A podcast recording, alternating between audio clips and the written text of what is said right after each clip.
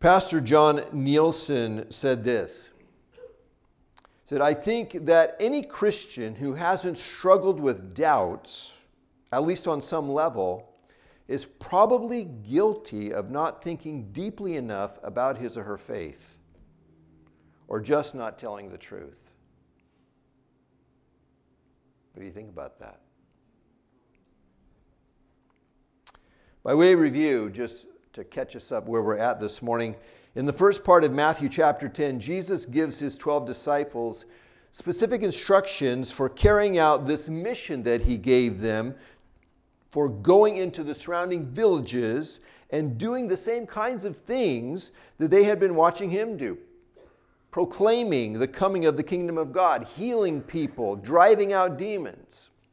And then in the second part of Matthew chapter 10, Jesus speaks to all of his followers, you and me included, about the rejection that his followers can expect to face because of him, how he wants us to respond to that rejection, and that we can be assured of his love in the midst of it.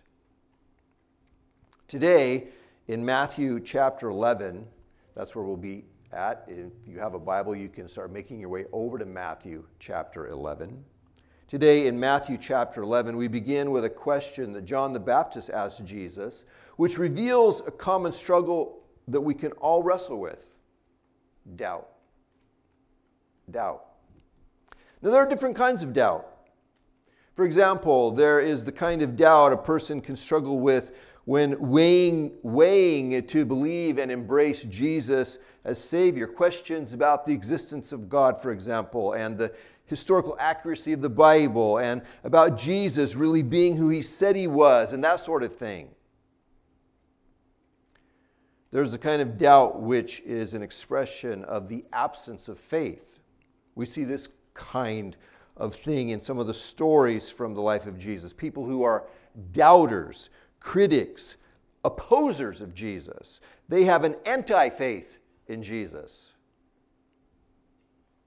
There's another kind of doubt that a person can wrestle with who has already embraced Jesus as Savior.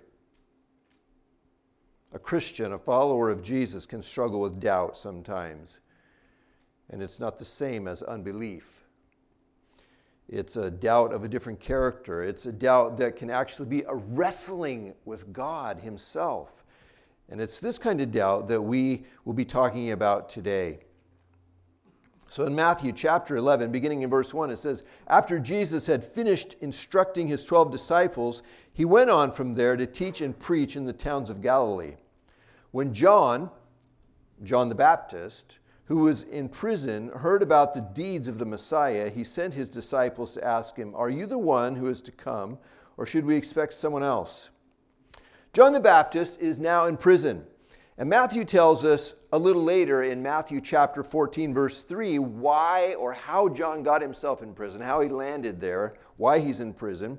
John the Baptist had been confronting Herod Antipas tetrarch of Galilee, the most powerful man in the region, about his sin of taking his brother's wife and marrying her.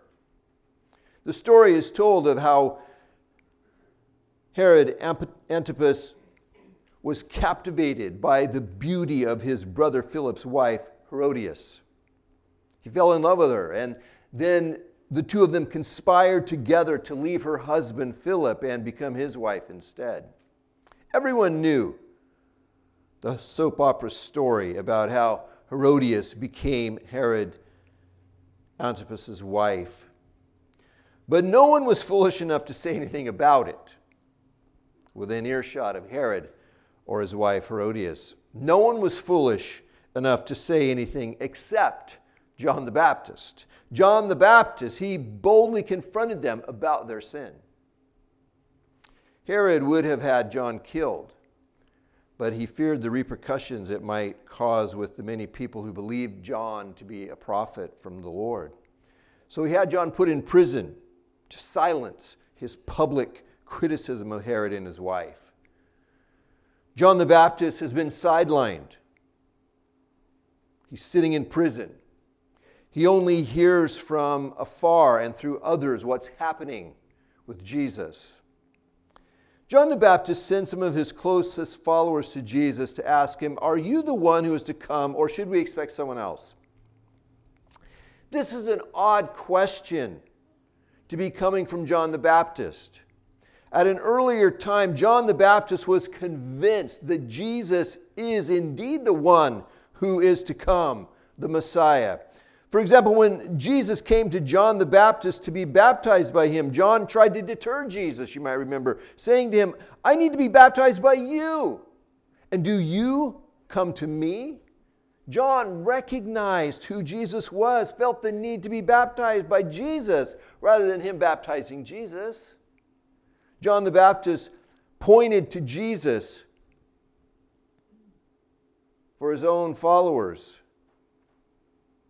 in those early days, and he said to them, Look, that's the Lamb of God right there who takes away the sin of the world.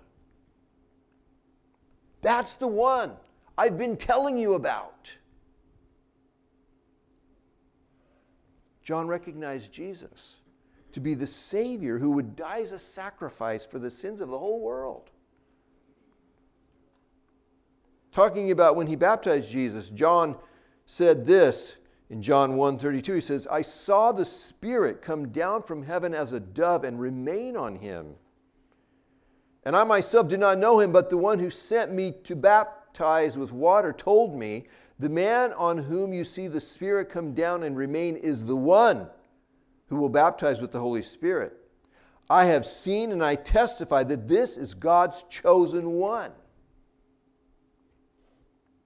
John the Baptist, he was there when the voice of God spoke from heaven and he said about Jesus, This is my Son, in whom I love, with him I'm well pleased. John the Baptist had a clear and certain conviction about who Jesus was. He believed Jesus was the one, the Messiah, the Savior, the fulfillment of the ancient prophecies, the one who had been the subject of John the Baptist's preaching, the coming one that he's been preparing people for.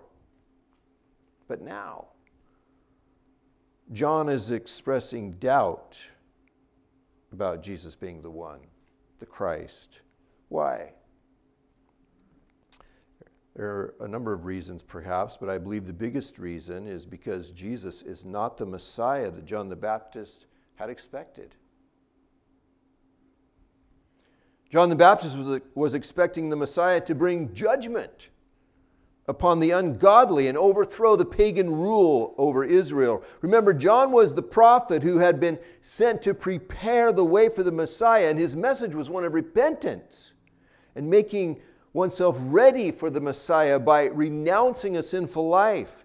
He baptized people as a public act of repentance and turning away from one's sinful life and back to God.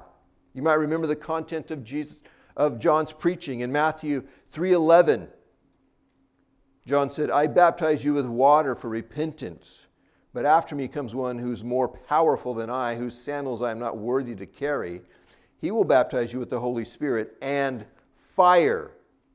His winnowing fork is in his hand, and he will clear his threshing floor, gathering his wheat into the barn, and burning up the chaff with unquenchable fire. John the Baptist was looking for a Messiah who would bring judgment. He was expecting to see the fire. He was expecting the Messiah to clear his threshing floor and burn up the chaff with unquenchable fire. That wasn't happening the wicked are continuing in their wickedness. John the Baptist knew the prophecies about the Messiah that said he would free the captives and proclaim freedom to the prisoners. Why hasn't that happened yet? John is sitting in prison, having been put there by a very wicked person. If Jesus is the Messiah, then why hasn't John been released from prison? John asked Jesus, Should we expect someone else?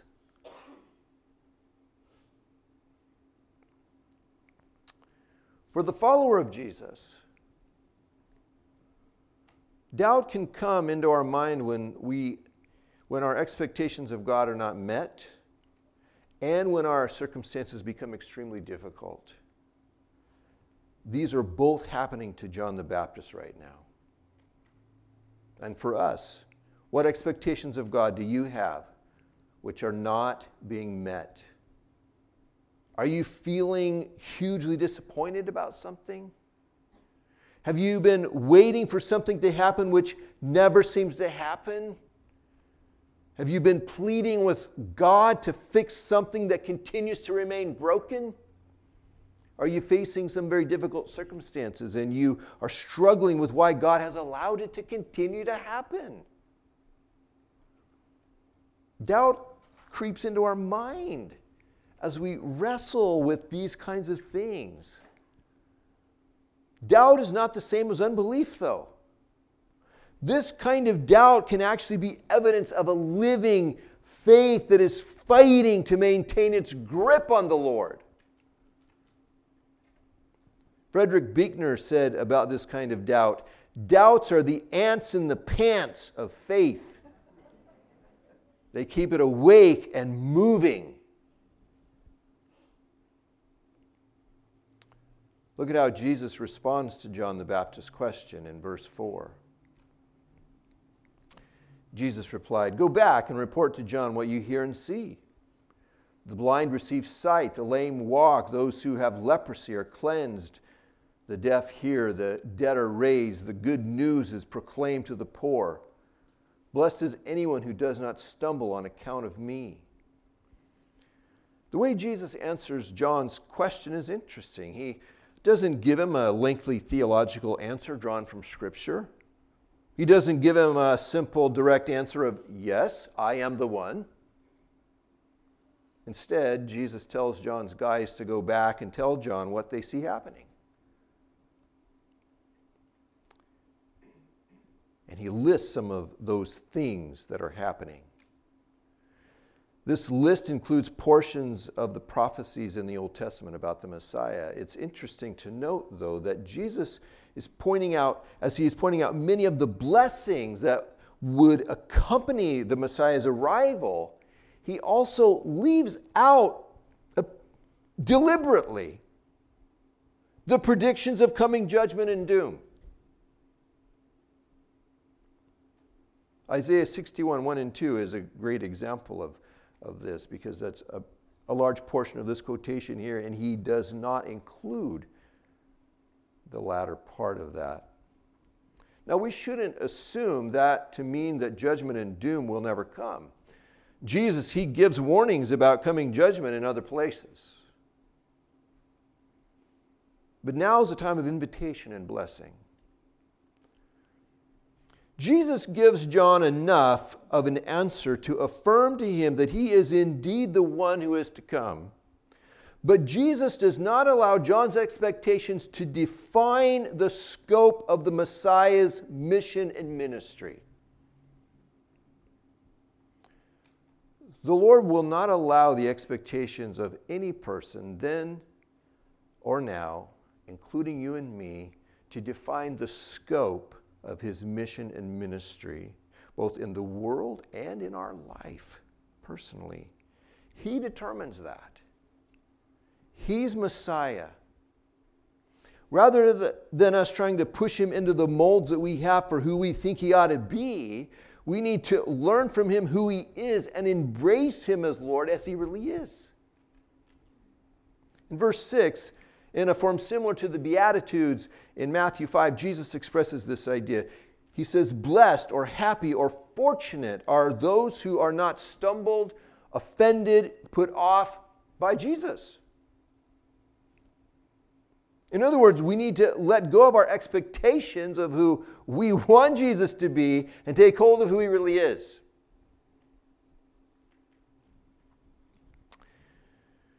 Christian, in this life of faith that we are living as a follower of Jesus, we are not going to be given answers to all of our questions in this life. A maturing faith trusts in the sovereignty of God, believing He is ultimately in control of all things. Doubts exercise our faith, making it stronger. Doubts they can stretch our faith nearly to the breaking point. And then we're forced to let go of our demands for answers and control, and our faith and trust in the Lord then grows, becoming stronger. We childishly say, I want to know why. I want you to change this now. And we grow into saying, I'm trusting that you know why, and that is enough for me. I will trust you even in the storms and the suffering. Ray Ortlund put it this way He said, My capacity for belief is not measured by my certainty, but by my need. Faith is not my bringing the great questions of existence under my control. Faith is turning to the Lord in His all sufficiency for my desperate need to hear and receive what He has to say to me.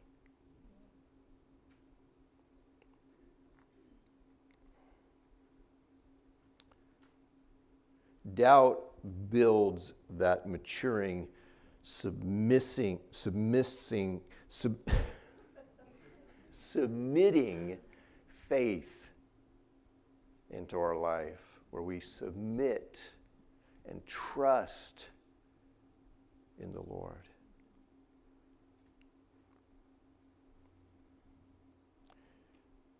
We let go of our demand for answers and we let go of our demand to have control. We trust Him for those things.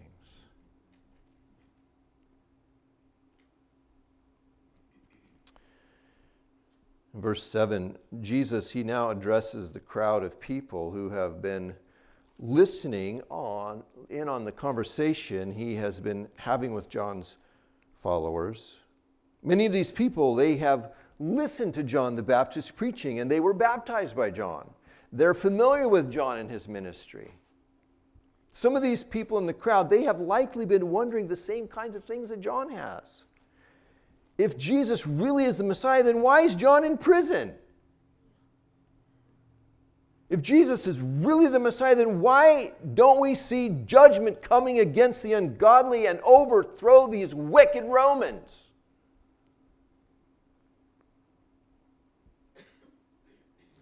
Jesus addresses these questions in an interesting way. Rather than giving a direct answer saying, I'm the Messiah, he affirms the ministry of John the Baptist here. Jesus wants to remove any doubt in their minds about the legitimacy of John's call and ministry. He may be in prison now, but that says nothing about whether he is a real prophet of God or not. Verse 7 as John's disciples were leaving, Jesus began to speak to the crowd about John. What did you go out into the wilderness to see? A reed swayed by the wind? If not, what did you go out to see? A man dressed in fine clothes? No, those who wear fine clothes are, king, are in king's palaces. Then what did you go out to see? A prophet? Yes. I tell you, and more than a prophet. Jesus asked the people what they think they went out into the desert to see when they were listening to John the Baptist preach and be, being baptized, baptized by him. A reed swayed by the wind, in other words, a weak man with no backbone, a man who with no strong convictions, a pushover type person, a people pleaser? No.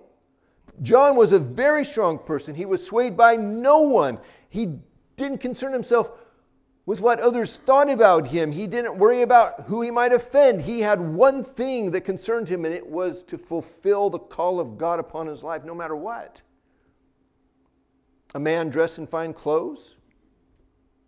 In other words, a person who seeks luxury, a life of ease, a man who had divided motives and interests, a man who sought popularity and fame, a man who wanted to take the easy way out, a man of convenience. No. John lived a life of simplicity. He lived In the wilderness, eating a basic diet of locusts and honey, he wore unrefined, dirt cheap clothing made of camel's hair. He lived a life absent of distractions or luxuries. He had no other motive than to fulfill the call of God in his life. Jesus asks, A prophet? And he answers emphatically, Yes, I tell you, a prophet and more than a prophet.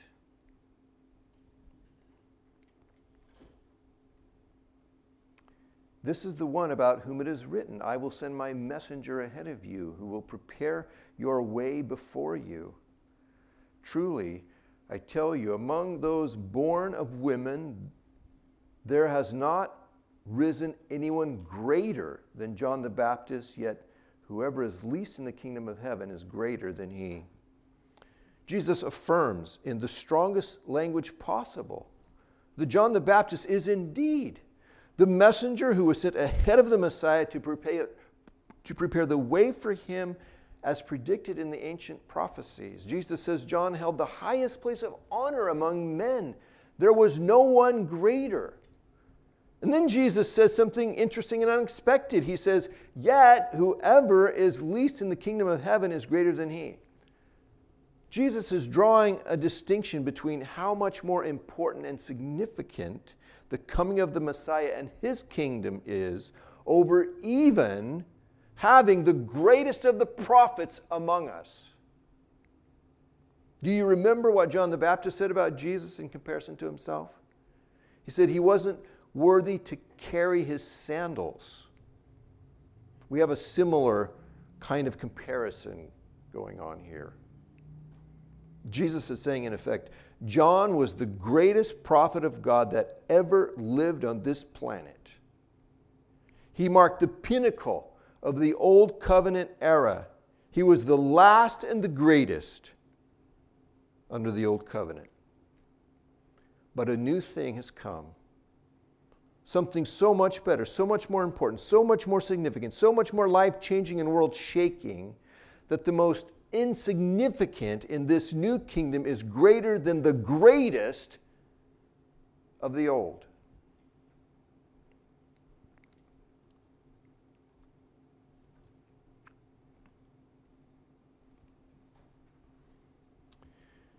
From the days of John the Baptist until now, the kingdom of heaven has been subjected to violence, and violent people have been raiding it for all the prophets and the law prophesied until John. And if you're willing to accept it, he's the Elijah who was to come. Whoever has ears to hear, let them hear. The basic idea in what Jesus says here is the coming of the kingdom of heaven has always been opposed. There were people who fought against the law and the prophets. John the Baptist was opposed, having been put in prison, and he'll be executed shortly. Opposition against Jesus is continuing to grow and will eventually lead to him being arrested and then condemned to die, crucified.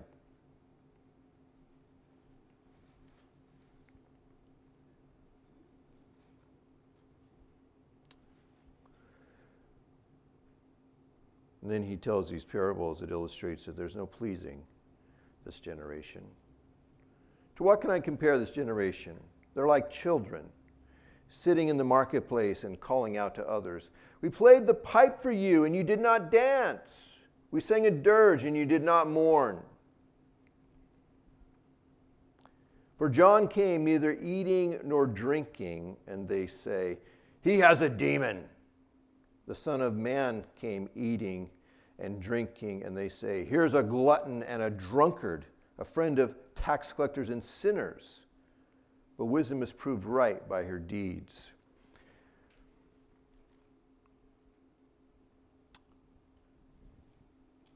A pipe or flute was often played at a wedding celebration. It was a musical instrument that was used at happy gatherings. A dirge was often sang at a funeral. It is a slow, sad, mournful song or music. Jesus says this generation, which refers especially to the religious leaders and those who share their skepticism and opposition to the coming of the kingdom. They're like children playing together.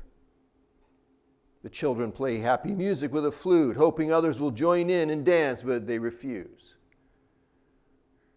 We played a pipe for you, but you didn't dance. And so the children, they sing a sad, mournful song, hoping others will join in mourning, but they refuse to do that as well. We sing a dirge, and you didn't cry. There's no way to please them, no matter what you do. In the same way, John the Baptist lived a very devout and austere life out in the desert, as bare bones as one could imagine living, and they accused him of having a demon. Jesus, he came eating and drinking and socializing with people, and they accused him of being a glutton and a drunk. There's no way of pleasing them. They are not going to join no matter what you do. They refuse to participate. They refuse to acknowledge or recognize the hand of God in John's ministry or in Jesus' ministry. To use a modern slang phrase which conveys a similar idea, haters gonna hate.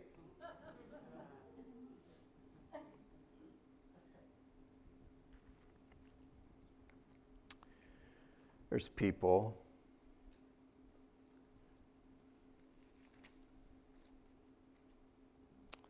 who say they're interested in the things of God, but their hearts are already set against the Lord. And no matter what is said to them, no matter how it's presented to them, no matter how much evidence is offered, no matter how many objections are answered, they will continue to find excuse. There's always some sticking point that they say is keeping them from embracing Jesus as Christ. We want to do all that we can to reach people with the good news of Jesus.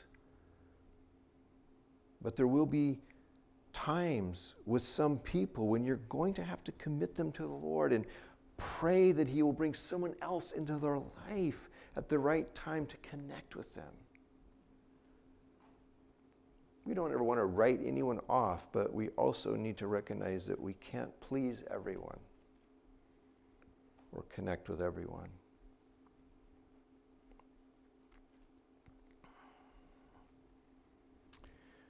A closing thought drawn from what we've read here today.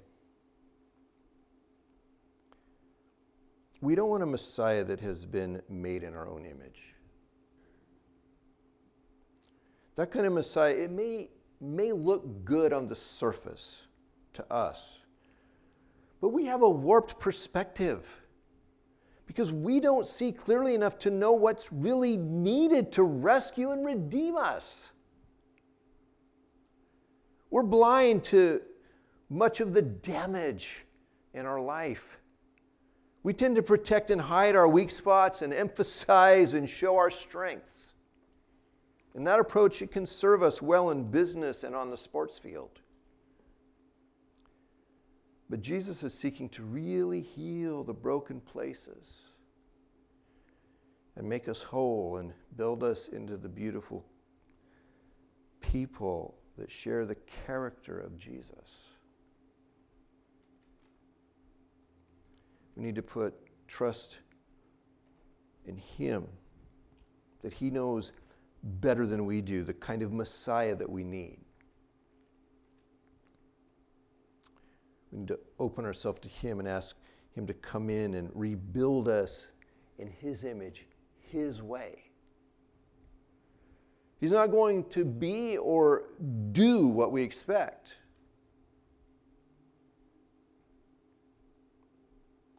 It's going to cause doubts sometimes. So what are you doing? Why are you doing it this way? Should we expect someone else? Are you here? What's going on? As we thrash, we need to trust. It's a good thing that he's not going to be or do what we expect.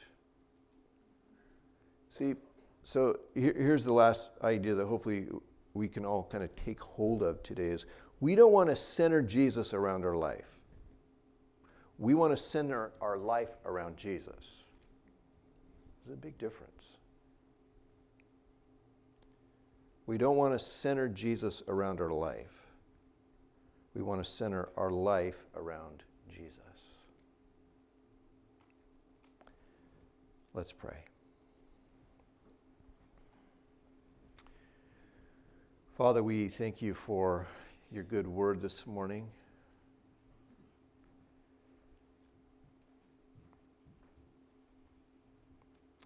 Lord, we thank you for the struggles, the doubts, the wrestling that takes place in our life because we know that you are growing our faith and our trust in you through those things.